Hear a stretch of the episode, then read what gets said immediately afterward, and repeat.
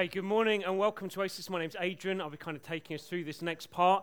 Uh, today, if this is your first time around us, you join us as we start a brand new series at Oasis called uh, Living Faith. Now, what we've entitled that, and we're going to be exploring the book of James under this title, is actually for three reasons. And um, I hope through the weeks that we'll get to explore and understand more of these reasons. But the first one's this the way we've entitled the series Living Faith is actually those of us who've put Jesus at the center of our being have understood that actually, through his life, death, and resurrection, we've gained everything, everything we've celebrated in worship. That actually we're those that therefore would say we have a faith that's living, a faith and trust in one who is living, that God isn't dead, that he's alive. And therefore, because he's living as Father, Son, and Spirit in perfect relationship, we're now those through our faith who are in a living relationship, not a following of rules. So that's the first thing. That living faith is all about a celebration of the relationship that we have. The second thing is living faith is all about the fact that our faith, our trust in who God is and what God is about and how He wants to use our lives, is actually one that isn't static. It isn't one moment we find ourselves saying, actually, yeah, I've put my faith in, in who Jesus is and his life, death, and resurrection. That's it. Now get on the rest of my life. Actually, from that point on, our life is growing in faith in trust, in recognition of who God is and how it then impacts the rest of our lives. And so, therefore, it's a living faith. It's not a static one, it's a faith that is continuously growing. And then the third aspect is what I've already alluded to, actually, but is the fact that actually our faith in who God is actually shapes everything about what our life is about. And therefore, faith is something that is all about our lives. It impacts every moment and if you like, so often in this day and age, particularly in Western culture, we're dictated to by time. And so my guess is if you're like me, you haven't got a watch on, you'll always have an understanding that there is a time scale to your day. The fact that we have days is, is kind of monitored by a 24 hour period within a week within a month, within a year. We, we time and schedule everything. And though you might not have a watch and you've probably got a mobile phone, that's what I use as my clock now. And so I'm con- continuously looking at it. What I've actually found, which is quite an interesting aside, is if you don't wear a watch, you start to get more and more akin to what sort of time it is. And so generally, I have an idea of what time it is, even without wearing a watch. Amazing. But here's the deal, though. When we wear a watch, it actually causes us to have an understanding of time. And so my guess is once it gets to about quarter past 12, we're about to finish. If I haven't, everyone will start to look at their watches at that point, thinking, come on. But the thing's this you see, though our lives might be dictated to by time, I want us to see it slightly differently. And just as there's a reaction in us daily looking at our watches, in those moments as we look at the clock, I want us to then at those moments be thinking, what does my faith mean in this moment? How is my life being shaped by the faith I have in this amazing God, this God of love that we've been celebrating this morning. And over this series, we're going to find out that James's burden through his letter is to cause us, as followers of Jesus, to have lives that are shaped by Jesus and not to settle for anything less. And so, with that in mind, I want us now to look at the letter. And so, we're going to get j- straight in there with James 1 1. It'll come up on the screen. So, we'll just quickly use James 1 1 to kind of introduce us to the letter because we get to be introduced to the individual who wrote it and we get to introduce us to who he's writing it to. And so, just simply says this James, a servant of God and of the Lord Jesus Christ, to the 12 tribes scattered among the nations, greetings. See, James doesn't give a lot of description as to who he is. And there can be, well, well, what is he? Well, I'd say around all that I've read, what I would say the person who wrote the book of James was the brother of Jesus. I think everything points to that fact. You see, James, the brother of Jesus, was someone who also was a significant leader in the church in that day. And so, in the first church that was established in Jerusalem, he became the leader, which became at that point in time, just after Jesus' resurrection and his ascension to be with God, Father Spirit in uh, heaven, before the Holy Spirit sent through, there's this new church that emerges, Jerusalem. Spirit poured out on it. Then from there, it kind of goes to the rest of the world, this amazing message of the gospel. And the leader of that church in Jerusalem ended up being James, Jesus' brother. So this is a guy who was known throughout the world at this point by those who are followers of Jesus. And yet, James doesn't introduce himself as the brother of Jesus. James doesn't introduce himself as the leader of the church in Jerusalem. Rather, James introduces himself as a servant of God and of the Lord Jesus Christ. In other words, he gets back to where we were last week. And he says, What my life is about is a candle. Now, for those of you who weren't around last week, you're thinking, oh no, what on earth have I come in on? There's already things happening that I've not quite got. And now they're saying that our, their lives are about candles. Well, just stick with me for a moment. What we said last week is this that our lives are centered around a candle, not literally a physical candle that burns for 150 hours, no less, um, but rather one who came to this earth and declared that he was the light of the whole world, whose name was Jesus who promised that in being the light of the whole world, as we looked at last week, said that he would fill anyone's life who centers around him with his light. And if you were here last week, we remember celebrating in who we are as a church is recognizing that actually what we celebrate in ultimately is the one we're all about, which is Jesus, that our whole lives orbit, rotate around who Jesus is at the center of us. Because actually, it's only with Jesus being at the center our lives make any sense. Because we realize that in being centered around Him, our lives are full of light. And that light brings color the color of knowing that we're loved unconditionally, accepted unconditionally. The understanding that love then brings into us a deep sense of peace, a sense of peace that makes us understand that we're free, free from guilt and shame. And that life that's centered around Him means not only are we filled with love and peace, we're also those that are filled with joy. A joy that's based not in who we are or what we do, but in who He is and what He's done. And so, to continue where we left off last week, we find that James is one who says, Actually, what am I about? I'm not, I don't want you to know me as the brother of Jesus. I could say I was that. I don't want you to know me as the leader of the biggest church of influence in the day. Now, what I want you to know me about is one who's centered around Jesus. Jesus, who I've come to recognize, is God. See, something happened to James that profoundly changed his life forever. So you can read the accounts of Jesus' life on earth. And I love the accounts of Jesus' life on earth because they're just real. There's real individuals in there. So you get both the good bits, the bad bits, and the ugly bits. As you get moments where Jesus is kind of uh, going around, healing people, praying for the sick, talking to mass crowds, calling them to understand what a free life looks like with him at the center. And then you find his family around on the scene at the edges. As you find that these moments where his mother and his brothers turn up to talk to him. And when his mother and his brothers talk to him, they, they don't say, Hey, Jesus, well done, you're doing great. They're saying, You seem a bit nuts. I think you should come home now. I don't know if you've ever had one of those moments where your parents have turned up and said, I think You've done enough now, Adrian. I think it's time to come home. Now, my parents are in Oasis, and believe me, they could tell you many, many stories of where they've had to say, I think you've done enough, Adrian. I think it's time to come home.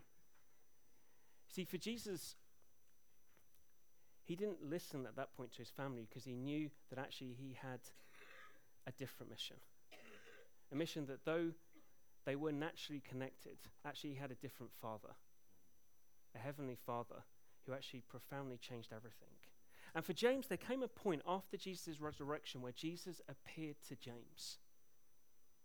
Paul refers to it in Corinthians. And at that moment where Jesus, the resurrected one, appears to James, suddenly his perception of someone he's always perceived as his older brother is changed. And he realizes that this isn't just a natural older brother, this is the greatest brother you could ever have. Because this isn't just a human being, this is God Himself incarnate in a human. And for James at that point, it wrecked his life. It wrecked his life so much that he realized that he had to center himself continuously, always, around this Jesus who isn't just a man who is God. That caused him to live his life and say, What's my life about? My life's about Jesus.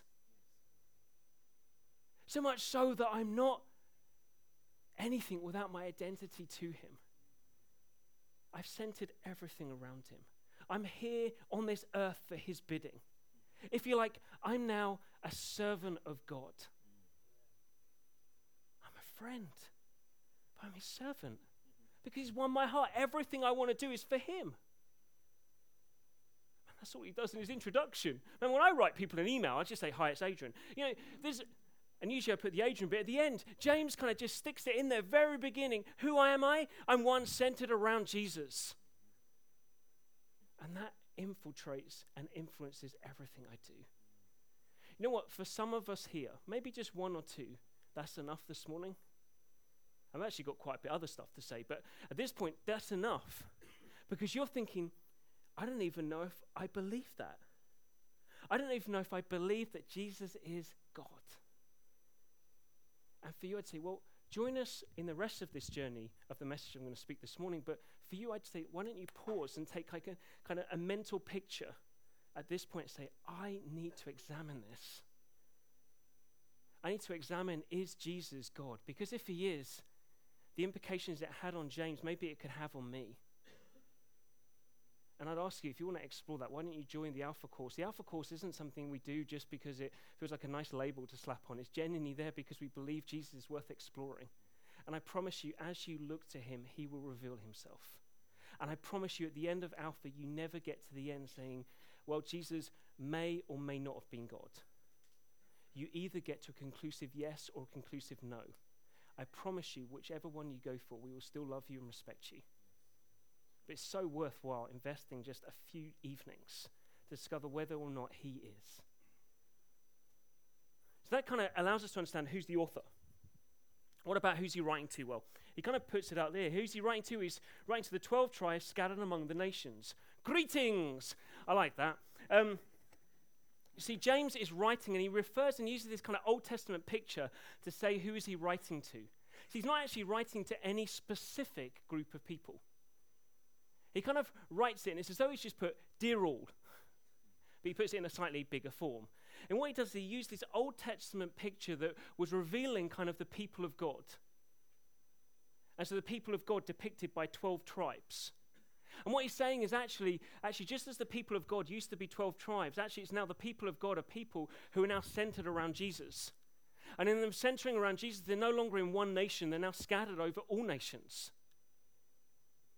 So we quickly deduce that who's James writing to? He's writing to anyone, anywhere, who said that Jesus is the center of their being. That kind of excites me because I think, that's me. And maybe it's you. And therefore, when we read this letter, isn't that we're reading kind of looking back in history saying, oh, what did this mean just for them there? It's actually we're reading it now, present day, saying, what does it mean for us? Because James wants to get our attention and say, hey, I want to write to you in order that you know how your life needs to work out. Now you've caused this amazing God of love to be the one that your life is centered on. See, there's a danger sometimes that people read James and they think it's this list of a guy just banging people on the head saying, Come on, do this. Actually, it's not. It's a guy who's totally changed from the inside and therefore it's changing his outside. As they know, my life is completely founded on this God of love who's revealed himself through Jesus. And that in me, understanding that is therefore infiltrating and changing everything outside and how I act and how I behave. Is it for you? And it's that on mind that we're going to now pick up from verse 2. I read through to 18, where basically James is going to straight away let the rubber hit the road. He doesn't kind of like settle us in, saying, Well, you know, remember this? Remember that? He goes, Bang, let's go straight to it. So he says this Consider it pure joy, my brothers and sisters, whenever you face trials of many kinds that's a way to open a letter, isn't it? Consider it joy when you're facing trials. Because you know that the testing of your faith produces perseverance. Let perseverance finish its work so that you may be mature and complete, not lacking anything. If any of you lacks wisdom, you should ask God, who gives generously to all without finding fault and it will be given to you. But when you ask, you must believe and not doubt, because the one who doubts is like a wave of the sea, blown and tossed by the wind. That person should not expect to receive anything from the Lord. Such a person is a double minded, unstable in all that they do. Believers in humble circumstances ought to take pride in their high position, but the rich should take pride in their humiliation, since they will pass away like a wild flower. For the sun rises with scorching heat and withers the plant, its blossom falls and its beauty is destroyed. In the same way, the rich will fade away even while they go about their business. Blessed is the one who perseveres under trial, because having stood the test, that person will receive the crown of life that the Lord has promised to those who love him.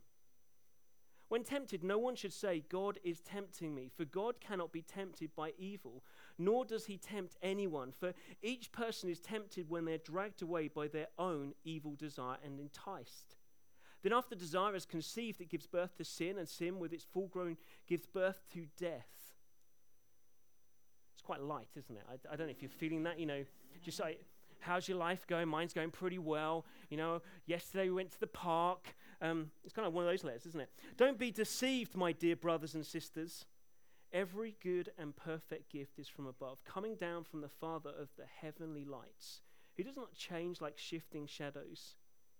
He chose to give us birth through the word of truth, that we might be a kind of first fruits of all he created what we're going to find as we read this letter, and commentators would kind of point to this fact, is that James is, is, is written like a collection of talks. A collection of talks that James has done that, that are kind of being pieced together in order that we get a picture of something fuller.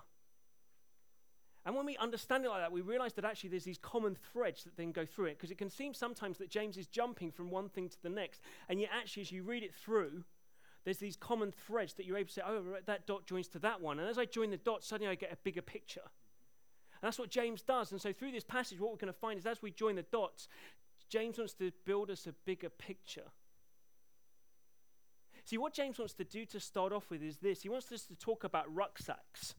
Now, what you're going to understand about me at the moment is part of the way that I'm learning to kind of memorize more of my, talks, and unfortunately, you guys are guinea pigs, is that me props kind of help me. You may be wondering, why do I keep doing it? Well, it just helps me remember. Now, I'm not building things just for the sake of it, but there's always a reason. And so you're going to find it quite peculiar if you've never been here before. And if you have been here before, you're going to find it more peculiar than ever. And that is that I'm going to wear this for the rest of the morning. if nothing else, you're going to be intrigued. See, the deal is and this is what James is trying to get hold is that life can feel sometimes like a bit like a rucksack. Because you see, life is full of stuff, and stuff happens. And what James wants us to understand is that when stuff happens, when we have to put the rucksack on of the stuff that's happening, actually there becomes a moment of opportunity. That's what he's saying through this. And we're going to look at what some of the stuff is that he's pointing to. But he says there's a moment of opportunity when stuff happens, a moment of opportunity of how are we going to react? How are we going to focus? Because on that moment, if we're those that are centered around Jesus, actually there becomes this moment that where we can grow in our faith, where we can see God more fully, that actually causes us in the end to actually have strength to keep going and actually have joy as we do it. I don't know if you heard some of the passages that were read out, some of the encouragements that were given during our time of worship, our time of coming as a community and centering again around who God is.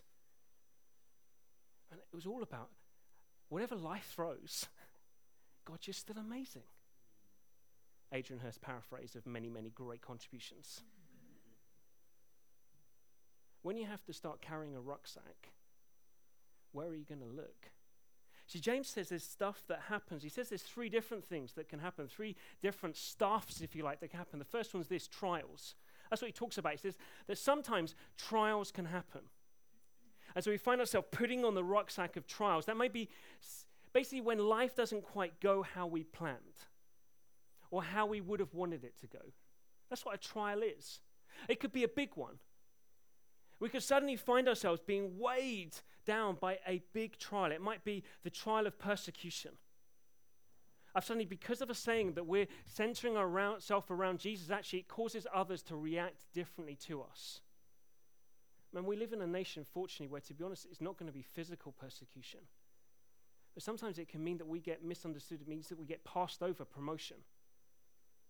It means that people avoid us and so we become like social lepers because of what we believe. But it might be other stuff. It might be the trial of, of bereavement, where suddenly someone who we truly loved is taken. And we just find ourselves just in that moment, just weighed down. It might be from that way of a result, a result that we were getting for a degree our A levels or GCSEs, and suddenly we think that isn't what I thought I was going to get. what's going to happen to my life now? Maybe it's through financial crisis. Maybe it's through unemployment. Maybe it's through that moment of thinking, actually, I thought I was going to be healthy and I've just got this result, and I suddenly am wondering, what? And we find ourselves with a rucksack on that just feels heavy. But sometimes the trials aren't big ones, sometimes they're small ones. But the thing is, even though they're small, they can still feel like they weigh. It might be just losing our keys in the morning. It might be that our car breaks down. It might be that our computer breaks down. Man, the internet isn't working. and you, you suddenly find yourself in like, man, this feels heavy. But it isn't just bad stuff. Sometimes it's when great stuff happens that we weren't planning. And we suddenly find that there's this money we weren't expecting. We suddenly find that there's this promotion we weren't looking for. They suddenly find that we've got favor where we'd never expected it. And suddenly we find this is a new weight to carry. And James says, How are you going to carry it? Are you going to be someone who suddenly gets so focused on the weight that you find yourself stumbling around, kind of moving from left to right as though you're being tossed from wave to wave? Or are you going to react differently? Is the fact that you're someone who's centered around Jesus got anything to do with this? And he says, Well, it's not just trials, it's also wealth. And when we read the letter of James, we're going to find that sometimes it feels like he doesn't really have a lot of good things to say about wealthy people. And we might start to find, is it, was he prejudiced against wealthy people? We're going to discover that he isn't. There's some particular things he needs to address, but also some particular things he wants to live with. See, what James saying in terms of wealth, he says, actually, sometimes you can find yourself looking at the rucksack you're wearing as to what you've got. In other words, have you got a lot or are you in need? And it's the fact that you've got the best rucksack in town, the thing that you keep tra- drawing everyone else's attention to. So you look and you say, man, look at this rucksack. Pretty good. It's got one of those belts. My son's been wearing it, so I can't do it up. this is a nice rucksack. Or maybe we think, man, just look at me the straps bust. That's the kind of rucksack I've got. And James says, are we going to allow what we've got or what we haven't to determine what we live like? How are we going to react? And then lastly, he says, it's not just trials, it's not just wealth, it's then temptation. That moment where suddenly our desire to be satisfied about something causes us to look somewhere that isn't where we've said our life is centered around Jesus. And suddenly that desire becomes something that we're carrying we think, man, I've just got to, I've just got to see it satisfied. And I want to satisfy it as immediate as possible. And so we find ourselves, rather than being one who's orbiting around Jesus, saying, actually, Jesus is at the center of everything, we suddenly find ourselves taking the rucksack off and saying, actually, I really need to be satisfied. And actually, I'm going to find myself orbiting this. I just feel really alone. And I just need to feel like I'm not. And so maybe I'm just going to quickly nip on the computer. Maybe I'm quickly going to look at some things that I just know in this moment are going to cause me to not feel as alone. Maybe it's that actually I just suddenly feel like they've all got so much stuff, and actually, maybe I could just spend this on that. I haven't got it, but I really want it, and I know if I get it, it's going to help me, so I'm just going to orbit myself around that. And James says, when those desires come, and you find yourself starting to put the rucksack down to say, I'm going to orbit around that rather than Him. Is that how you want to live? See, James gets this moment and says, stuff happens. The deal is how are you going to respond to it? Is it going to be a moment of crisis? Or is it going to be a moment of confidence? Is it going to be a moment to fear? Or is it going to be a moment of peace? Is it going to be a moment of despair? Or is it going to be a moment of joy? And James says the only way it could be the latter ones is all about where you focus. That's the only way you're going to deal with this. It's all about your focus and where you look. Are you going to look at the rucksack? Are you going to look at the trial? Are you going to look at the wealth? Are you going to look at the temptation? Or are you going to live with a ladder? You're wondering what it was there for, weren't you? You see, ladders offer a different perspective. See, the deal is the stuff's still there. But the thing is, as I climb a ladder, suddenly I've blanked out the screen, but it all looks a bit different. See, from down here, just for those of you who know me, you kind of know that I'm not great with ladders. Um, so please bear with me. You know that um, I ended up in hospital uh, off for two weeks, having impaled myself on the ladder a few years ago. This one hasn't got that many sharp edges, so I'm reckoning I'll be okay. Um, here's the deal when I'm down this level, everything is at my level, and it's sometimes hard to see past that. When I'm up here, the whole view's different. The perspective changes. And this is what James wants us to get hold of. The stuff doesn't go away. That's not the promise here. It isn't that the stuff's going to go away. It's rather that there's a, a way that we could see it where it's different. This is how James puts it. If we can put up the next one, James, uh, and then verses 17 and 18, which says this don't be deceived, my dear brothers and sisters. Every good and perfect gift is from above, coming down from the Father of the heavenly lights, who does not change like shifting shadows. He chose to give us birth through the word of truth, that we might be a kind of firstfruits of all he created. Here's the deal. Now, at some point, you're going to suddenly feel like this is slightly uncomfortable because he's up a ladder and he's looking down on me. Let's not feel uncomfortable. Let's rather think that's just slightly odd, and maybe you'll remember it because of that reason. Because you see, when we're up here, where we get to look is to God. That's the point.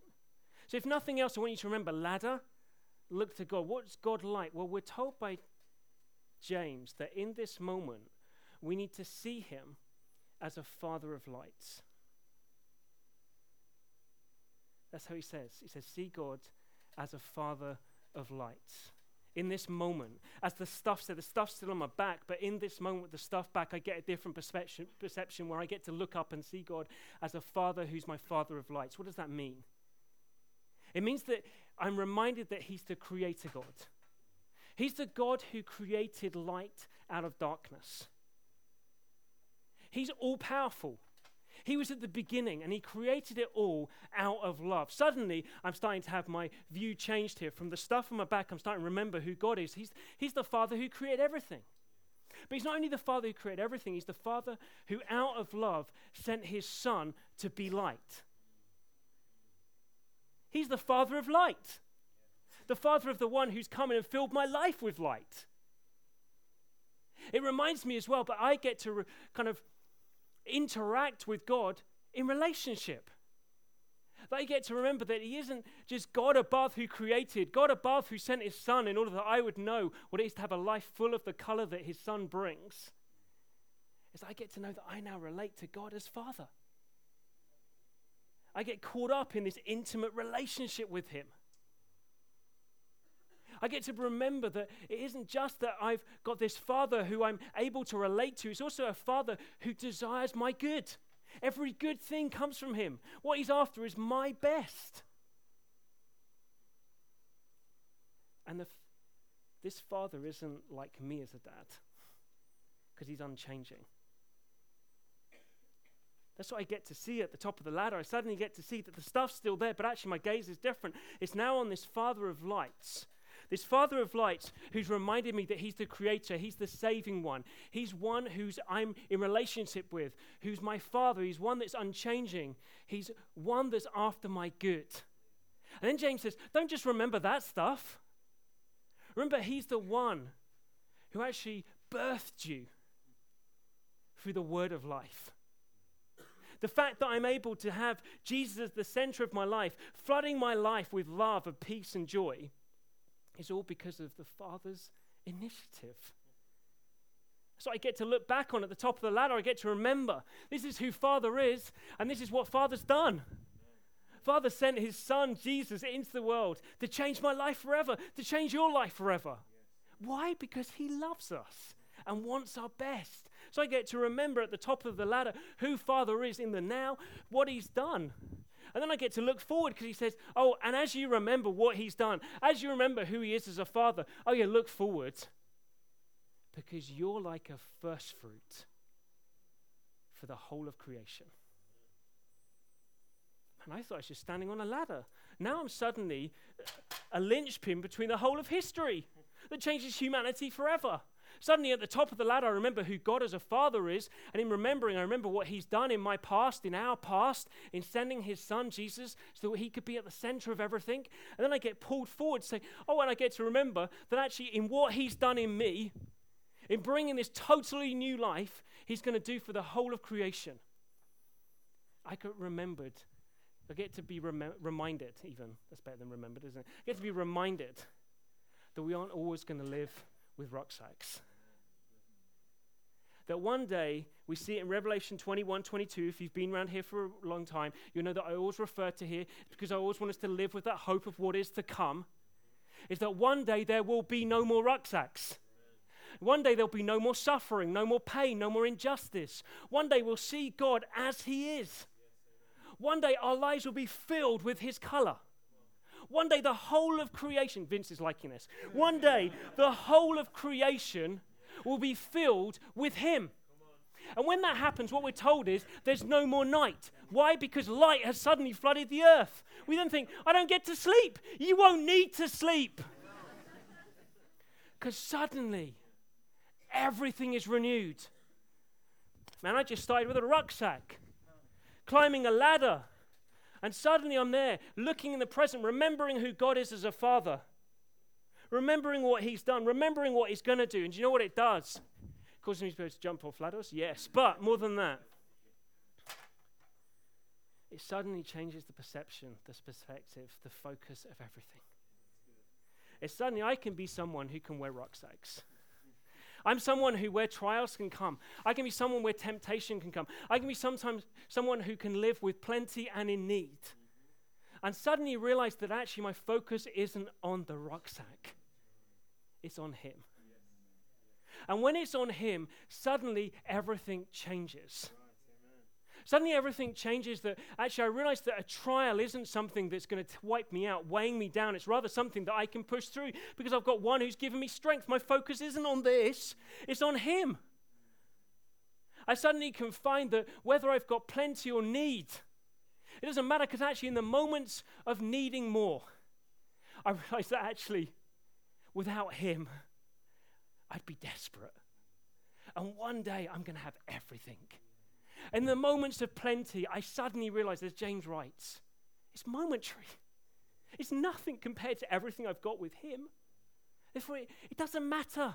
It doesn't matter the kind of rucksack I wear. It means in the moment of temptation, I suddenly think, man, this isn't from God. This is rather a moment where I say, actually, this desire isn't a moment to inwardly go, as Mike Blaber would help us understand. Brother, it's a moment to go out. It's a moment to remember we're centered around Jesus, and He's the one only who's ever going to satisfy. Why? Because we've got this Father in heaven who is good and perfect and loves to give us good things. It doesn't mean that the stuff goes away, but it means that He's going to be with us in it. Which means that we get to be those who live like this. Rather than when stuff comes hitting crisis, we find confidence. Rather than when stuff comes being filled with fear, we find peace. Rather than when stuff comes, we feel despair. We get to know joy. As our focus gets on Him. And I tell you what, this is exactly the outcome of all we looked at last week.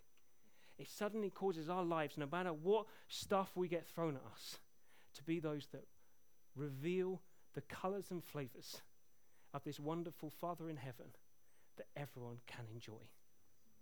And so we're left with a question it's this what next? And I'd say there's three ways we can do this. One is maybe it's to examine it. I've already encouraged you, come along to Alpha. Maybe it's to push this more and say, is this something I think God has got for me that I could try and explore? Do I even believe there's a God? If He is, then what? Come along to that night. Kind of title hopefully sees that you're there. Maybe it's a moment to recognize, recognize that the opportunity you've got by the rucksack that's been given to you at the moment. And lastly, maybe it's to receive. Maybe it's to receive and say, do you know what? Let's not focus on the rucksack for a bit. Let's focus on the Father. And say, in this moment now, with what's going on in my life, I look to you, Father. Remembering my past, looking forward to my future, and understanding you want to come and encounter with me by your Holy Spirit. Do you know the most wonderful thing is? The Holy Spirit isn't one who's kind of mystical and ununderstandable. Romans 8 helps us understand the Holy Spirit comes and wells up from within us in order that we be able to do what? Cry out to God, Abba, Father. God is Father, Son, and Spirit. He isn't three different gods, He's one. And as one, He's always working for us to understand His love and our desire for our best. His desire for our best. And my encouragement this morning is do you need that? Do you need to examine it? Do you need to recognize it in this moment, opportunity that's afforded you? And lastly, do you need to receive it? I'm going to give an opportunity now for those who want to receive to receive. But before we get that, I'm going to ask us all to stand. If we could close our eyes now. Just a way of not getting distracted by others. Just so that our eyes closed, I just want us to not look at our watches. just going to take 20, 30 seconds. Just of silence between us and God and saying, Where am I at? What do I need to do?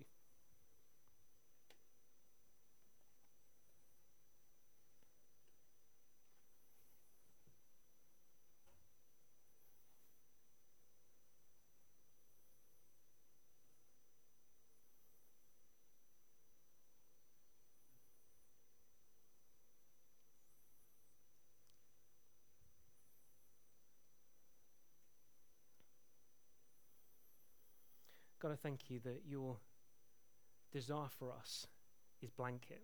It's, it's exactly the same. Whoever we are, whatever we're doing, however our life's going, that your desire for us is for our good and best. And it's out of this deep sense of your love for each of us. That as we sung, you love us. It isn't that you just love me, you love us. Amen. And I, I pray, Father, would you come and would you meet with each of us in terms of the life we're at at the moment, the stuff that we're dealing with. And I pray, God, you'd raise our sights in order to understand that you're a Father who longs and loves to do good to us and desires to meet with us now. And I pray, God, that we be those who live out, revealing to others the wonder of the perspective and focus we get to live with, regardless of when stuff happens. And I ask God that you therefore be with us, Holy Spirit, as we seek to do that. And God, I want to pray also for those who just know that actually stuff's happening and stuff's filled gazes. And today is a moment to realign the gaze, to realign and say, actually, I need to get up the ladder and look to you. And they just need others to, to stand with them to do it. I, I pray, God, would you come and give confidence to respond to that? And I pray, Jesus, that you'd come and meet with individuals ask this for your glory, Jesus. Amen. Okay, what we're going to do now is we're going to do three different things. For some of us, we're going to need to respond and say, actually, I just need some others to stand with me at the moment. And I need to just get others to pray with me in order that I can experience afresh this God who is my Father.